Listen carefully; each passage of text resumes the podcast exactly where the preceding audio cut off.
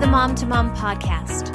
We're three generations of moms who've experienced nearly every season of motherhood.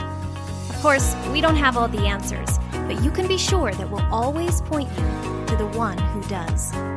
We're pouring a cup of coffee and we're chatting motherhood today. Pull up a chair. We're really glad you're here.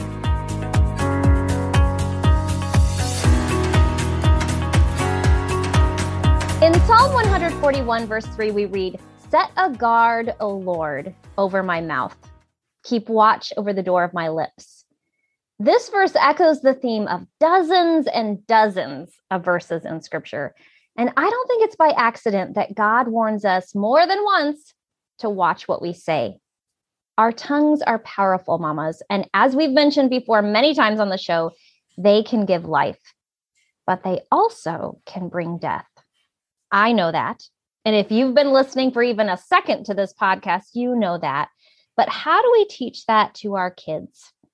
Well, today's guest is here to help. Kate, September, and I are really excited to have our friend Ginger Hubbard join us around the table. Ginger is the best selling author of Don't Make Me Count to Three, Wise Words for Moms, and I can't believe you just said that. Perhaps you've heard her at a women's event or a parenting or homeschool conference or on her own show, the Parenting with Ginger Hubbard podcast. Welcome to the show, Ginger. Thank you so much, Jamie. I have been so excited to be on with you three because I follow the ministry that you have and I see the difference that you're making in the lives of all these moms and just have so much respect for your work and the way that you honor God. So I am just truly honored to be on the podcast with you guys. Well, we are so glad you're here. Ginger, you talk and have written a lot about taming the tongue.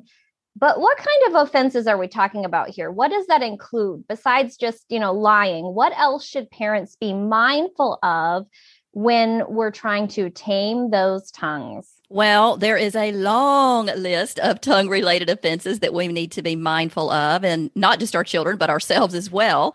And so, I mean, the list could go on and on, but just to name a few whining, complaining, arguing, gossiping, blame shifting, manipulating, and the list goes on and on. And, you know, when it comes to helping our children with these struggles, we want to keep in mind that we live in a nation that defies God at every point, including child training. And, you know, it's not that parents don't desire to raise obedient, respectful kids. I think it's safe to say that we all desire that, but I think many parents fail to achieve those results. And I believe that reason is twofold. I think the first problem is that so many parents, in an attempt to get their children to obey and to show that verbal respect, have adopted these faulty child training methods, which fail to reach the heart. They've kind of developed this philosophy that if they could get their children to act right, to behave, to speak with respect, that they're raising them the right way. But there is so much more to parenting than getting our children to act right and to speak with respect. We want to get them to think right and to be motivated out of a love of virtue, a love for God, rather than just a fear of punishment. So, failure to reach the heart is the first problem. And then the second problem is that parents are just not following the instructions in the instruction manual. I once heard Roy Lessin compare God's instructions for parents to an owner's manual for a new appliance you know, when you buy a new appliance, the manufacturer provides you with an instruction manual that tells you how to use the appliance and how to keep it in the best working order. And if something goes wrong with that appliance, then the customer is encouraged to contact the manufacturer for repairs. And it's the same with families. The family was God's idea. He brought it into being. And in the Bible, He's given us instructions for how it operates best. And when parents experience problems with the training of their kids, He's also given us open communication with Him through prayer. And He tells us in James 1 5 that when we ask Him for wisdom, He promises that He'll give it to us. I love that, Ginger. And I love that you said love of virtue if we could get that into our children into ourselves even that that is such a powerful just those three words i love that. But speaking of virtue i mean i've noticed a trend on social media the last couple of years. Parents seem almost proud of their kids for talking back. It's mm-hmm. crazy and for disagreeing and speaking their mind because they see that as nurturing a child who will question authority and speak up for injustice I get that. But at the same time, what's your response to that? Where do we draw the line between raising a child who will stand up for what's right, but who is also disrespectful and rude? Mm.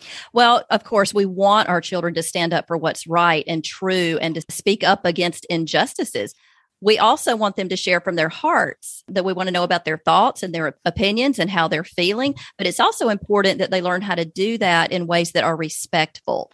And one of the ways we can teach our children to do that is by requiring them to practice that biblical alternative to their wrong behavior. In other words, it's never enough to just verbally instruct our kids in what not to do. We have to instruct them in what to do. We have to teach them how to replace what is wrong with what is right. And then, most important, we want to have them actually go back and do that. When we require our children to practice that biblical alternative to their sinful behavior, we're teaching them how to apply God's word to daily life. So you mentioned kids uh, really struggling with being disrespectful. So let's say that a child is wanting to express their opinion or stand up for what they believe is right or some injustice maybe that we've done against them. And they speak disrespectfully to the parent, and then the parent comes back and says, That was disrespectful. You shouldn't speak to me like that. Now go to your room. But you see, that is ineffective child training because the most important part is left out. We shouldn't just rebuke and discipline the child who's speaking disrespectfully. We want to have them come back and practice that biblical alternative by communicating the right way, using the appropriate words and the appropriate tone of voice. And for many kids, particularly mine, as they grew into their teen years, the appropriate facial expression. when we train our children in what's right and require them to practice what's right, we're teaching them how to grow in wisdom and we're preparing them to govern their own actions for future situations. And so I talk about this a lot in my books and I refer to it as the practice principle. You know, imagine trying to teach your child how to tie his shoes without the practice principle. It's not going to work. Just verbally walking him through that process is not going to be enough. At some point, you would have to physically demonstrate how it's done and then require that child to practice it on his own. And so if the practice principle is vital for teaching such morally neutral task as tying shoes, how much more important is it for training children in Christ-like character? September has shared several times on the podcast. I'm thinking back to the episode when we talked about how to hold our child's disappointment. She shared a great resource for how a child can make an appeal. So, mom, if mm-hmm. you're listening and you would like some tips on what to do when a child does disagree or want to challenge, quote unquote, air quotes, challenge authority, that's a great tool to teach your kids to challenge or make an appeal or you know whatever else you want to call it in a respectful way um, starting when they're really really young. But ginger I'm going to push back a little bit and say that undisciplined tongues aren't just a kid problem. Would you agree? Absolutely. Yeah, they're a national epidemic.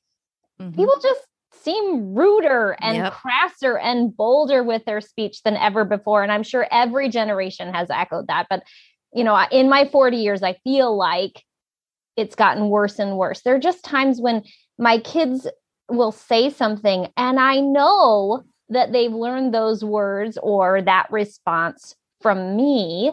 But then there are other times when they say something or maybe they react in a certain way. And I think to myself, where did you even learn that? so, what's a mom to do when she feels like some of the negative influences are unavoidable? They're just out there in the world.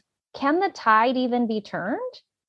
Well, Jamie, I can so relate because when my kids were little, I used to be shocked by some of the things that would come out of their mouths, whether it was whining or lying or talking back or complaining or whatever. And I would think that same question as you. You know, where did you even learn that? Or why do you act like that? Is something that I was prone to say and think about my kids. But after a closer look at the word of God, I began to realize that I was asking the wrong questions. In Matthew 12 34, Jesus explained, For the mouth speaks what the heart is full of.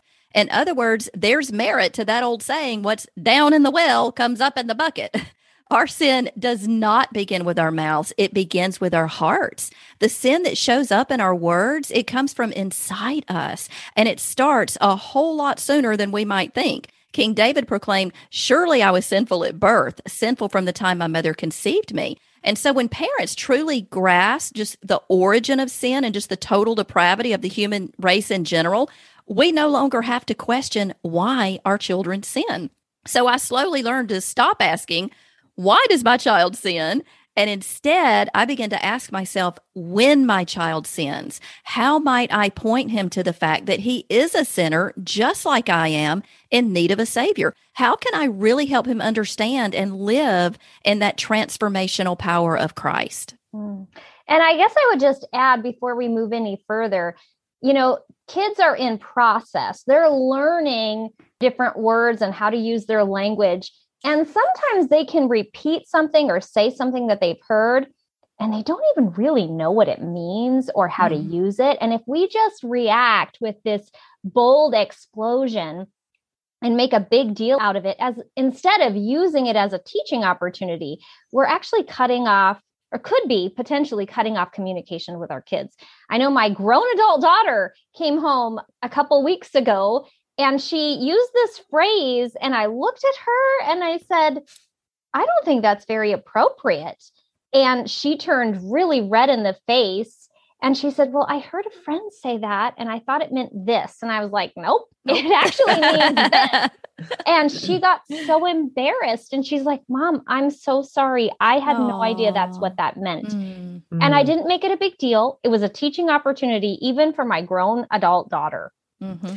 You know, Jamie, I just wanted to mention you said in your question, people seem ruder and crasser than they used to be. Well, I grew up in the used to be, you know, those decades, 50s, 60s, 70s, and things are definitely ruder. People mm-hmm. say things today that they would never have said 30, 40 years ago. I find it a, a, lot on, on certain TV shows where, particularly on cable, we don't watch a lot on there, but every now and then the writers are writing in modern day language and they're using words that were not spoken in the 50s and 60s and it mm-hmm. always just makes me go well they're they're those modern day writers that don't have a clue what society was like back then. And it was much more polite much kinder. We did not we might have thought them but we didn't say them.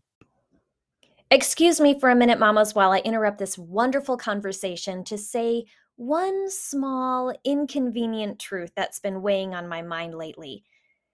It's late february as you know and as we've slowly, oh so slowly, inched toward nicer weather here in the near tundra of Minnesota, cabin fever has settled in for a long stay in my home.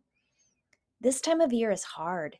It's hard on my kids who can't always get outside to play due to freezing temps, and consequently, it's hard on me. That's why I'm especially grateful for resources like KiwiCo in these first few months of spring. KiwiCo delivers enriching, hands on experiences that spark curiosity and inspire creativity so there's no I'm bored complaints.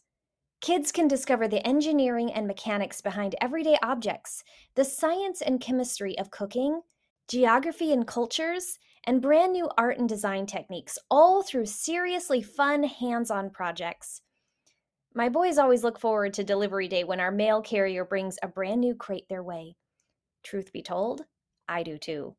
I look forward to the hours of constructive creativity that I know lie ahead. I'm always amazed at how high quality the materials are, too. These are real engineering, science, and art projects for children.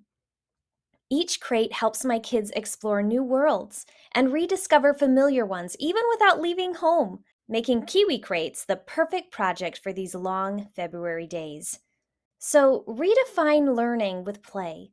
Explore hands on projects that build creative confidence and problem solving skills with KiwiCo. Get 50% off your first month plus free shipping on any crate line with code MOM2MOM at kiwico.com. That's 50% off your first month at kiwico.com. Promo code mom to mom. Well, I'm enjoying this conversation. I think it's, you know, obviously we're all a work in progress, all of us taming our tongues, and it's a lifetime pursuit. I can share that from experience even just this week with my own tongue and my my children. But Ginger, do you have any quick go to tools or tips for parents to use like in those moments? Like in the heat of the moment. Well, I encourage September parents to take three steps when they're helping their children with tongue related struggles. And all three steps are based on scripture. So it's not anything that I came up with, it's just studying what the Word of God says. But step one is heart probing questions. And, you know, if you think about it, when someone did something wrong, Jesus didn't wave his finger in their face and say, this is what you did wrong and this is what you should have done instead. That's not what he did. Jesus often used heart probing questions. And in order for the people to answer those questions, they had to evaluate themselves because Jesus was a skilled heart prober. He knew how to ask those questions in such a way that the people would have to take their focus off of the circumstances and the situations going on around them and onto the sin in their own hearts for each verbal offense, I recommend that parents just start out with just a very simple, you know, maybe one or two heart probing questions to help the child take a look at what's going on in their heart. And then in the Bible, in Ephesians 4 22 through 24, we're instructed to put off our old self and put on our new self. Those verses say, You were taught with regard to your former way of life to put off your old self, which is being corrupted by deceitful desires, and to be made new in the attitude of your mind, and to put on your new self, created to be like God in true righteousness and holiness. Step two is what to put off, what God's word says about that particular behavior, and warnings about what it can lead to if it's continued. And then step three is what to put on, how to replace what is wrong with what is right. And September, as far as a quick go to tool, I don't know if you guys are familiar with my Wise Words for Moms chart. It's just a quick reference flip chart. It has like 22 different behaviors, a lot of them being tongue related offenses. They're all in alphabetical order, so it's very easy to check them out. It kind of looks like a calendar. I offer two or three suggested heart probing questions to help parents get to the heart of each one of those behaviors, and then some verses as far as what to put off and what to put on. So that's a great tool. And then, of course, you guys mentioned my book. I can't believe you just said that, which is Biblical Wisdom for Taming Your Child's Tongue. And that every chapter in that book has a different tongue related offense. And I kind of go into a lot more depth there and I offer a lot of parent child dialogue. So moms can see how these conversations can play out in very natural ways with their kids. And we'll be sure to put a link to both of those resources in the show notes if you are listening and you would like to grab those for reference. Be sure to head to momtomompodcast.com slash 75. Perfect. You know, Ginger, I just want to go back for a second because you were talking about behavior and those heart probing questions. I love that. When I heard you speak a couple weeks ago, I loved so many of the examples that you gave. So just maybe pull one of those okay. ways that kids speak and the way a mom can address that. Okay. Well, we're always safe with disobeying. You know, everybody's kid is going to struggle with disobeying at some time or another, and especially those really little ones. So, even these little bitty kids, we can just ask something very simple, like say that you tell your child to come to you, like your three year old, and he doesn't he just stubbornly refuses to obey. You know one thing i really encourage is to always get down with those little kids especially and make eye to eye contact and maybe even put your hand on their arm. Just have that touch so that you have their attention. And then ask a very simple for a three year old heart probing question like honey are you obeying or are you disobeying and just asking that simple question, even if they don't answer you, they're still pondering that question in their heart. And that's going to help them at a very young age to start taking ownership for the sin that's in their heart, which is ultimately going to help them recognize their need for Jesus. So that's just a, a really, uh, you know, simple question that we can ask, you know, maybe for an older child. Say that you're talking and the child is constantly, Mom, Mom, Mom you know what a heart probing question we might could ask there honey are you thinking about others or yourself when you interrupt are you being kind or rude when you interrupt? What could you have done rather than interrupting? And then, you know, we always want to provide them with that means of escape, just like uh, Jamie was just talking about with the appeal process you know having the child respectfully say you know can i appeal or can i have can i say something about this that's providing them with a means of escape is teaching them without exasperating them so like with interrupting you might teach the child to put their hand on your arm and wait for you to give them permission to speak. That way, they're not exasperated. And so it's all about getting to their heart, teaching them what to put off, and then giving them also what to put on so that we're not exasperating them. I mean, I think so another good. part of that is to teach what some of those words mean. I mean, to to use the word are you obeying or disobeying, uh, depending upon the age of your child, some of that needs to be taught even before you can ask that question. I know that September has shared a few things on previous episodes. I'm thinking of the episode about character training where you know, you have to give your kids proper vernacular mm-hmm. Before you we can even have these discussions. Right. Yeah. That is very important. And, you know, one thing, the way that I taught my children about obedience when they were really little, and I read about this in some parenting book somewhere, I don't remember which one, but it wasn't my idea. But I could hold up three fingers and I could say, How does God want you to obey? They knew to say all the way, right away, and with a joyful heart. And that pretty much sums up biblical obedience. Now, we do want to make sure that our kids know that that applies to our authority and not necessarily all authority someone's doing something that makes them uncomfortable or or something like that so those are conversations you know that we have with them as they get a little bit older but just to define that. biblical obedience that's how i taught my kids it's all the way right away and with a joyful heart mm. Applies to some of us parents too just yep. obeying the lord right and, you know, and, and, and you know and kate that's such a great point right there is that we want our kids to be in the habit of obeying us the first time. And so that when they do hopefully surrender to the Lordship of Christ, they're going to find it a little bit easier to obey Him the first time because they're already in the habit of obeying. So, you know, that's one of the reasons I titled my book, Don't Make Me Count to Three. Before we begin that count to three, do we want our kids to be in the habit of obeying God the first time, the second time, or the third time?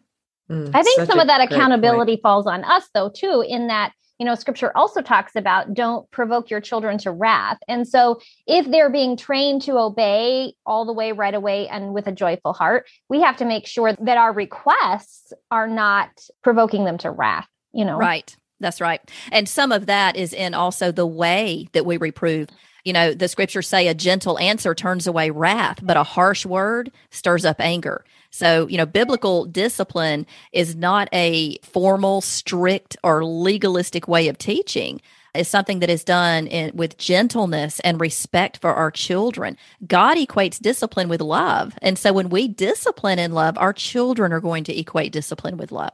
You make so many good points, Ginger. I hope moms listen to this a couple times and take notes and get your books because you just have so much wisdom about this and a different way of thinking about it. It's not everything that I did when raising my daughter. I didn't I didn't have your books back 30 million years ago. I wish I had, but it just switches the script in my mind of how to correctly and lovingly speak to your children, but teaching them biblical principles. It's so good.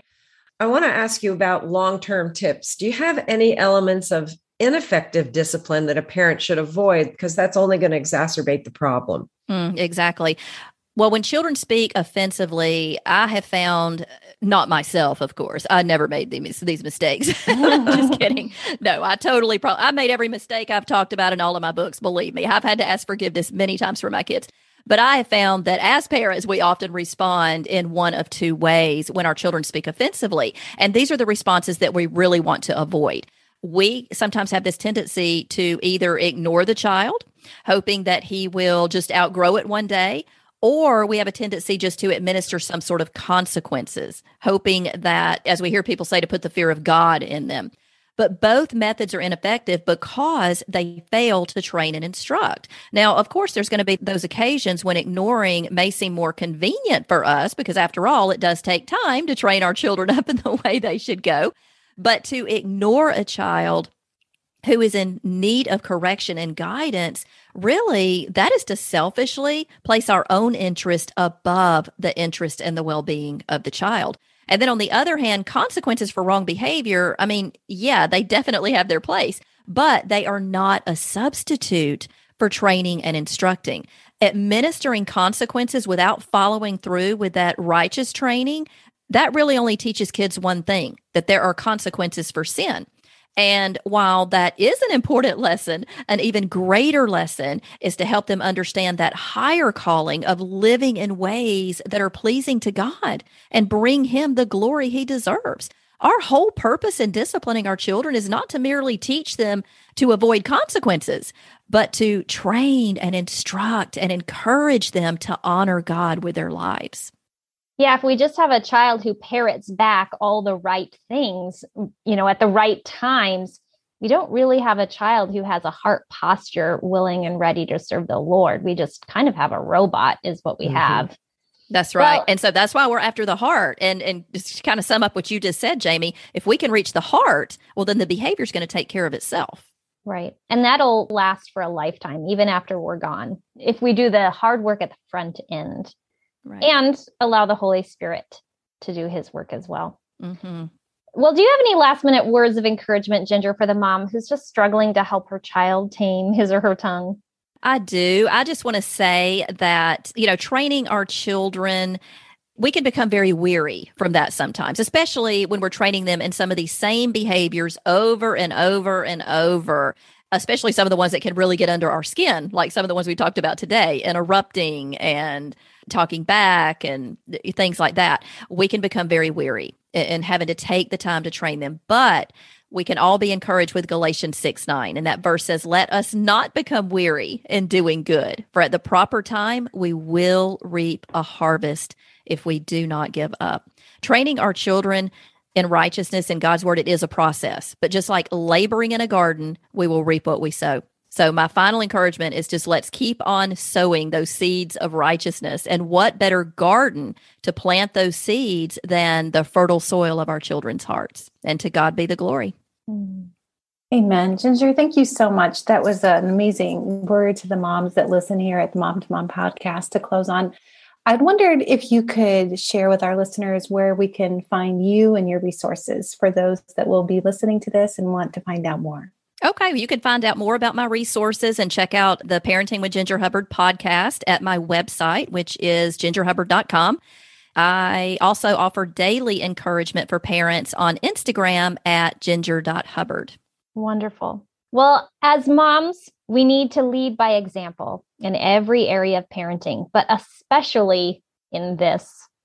If we want children who speak kindly, who tell the truth, who are honoring in a way they speak to us and also to others, then they need to see that modeled by us. If all those many verses in scripture that Ginger shared today about taming the tongue teach us anything, it's that an unfettered tongue is a problem that everyone struggles with.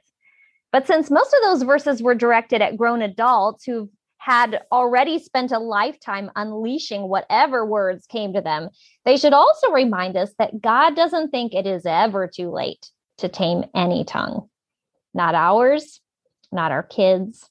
So if lying, disrespect, unkindness, whining, or even tattling has been a consistent problem in your home, you can start today, Mama. Lead the charge by example and ask the Holy Spirit to transform the talk of your home. Thank you so much, Ginger, for joining us. And thank you, Mama, for listening. If you've enjoyed our conversation, Kate September and I would love it if you left us a positive rating or review over on iTunes or Spotify, Stitcher, or whatever platform you happen to be listening from.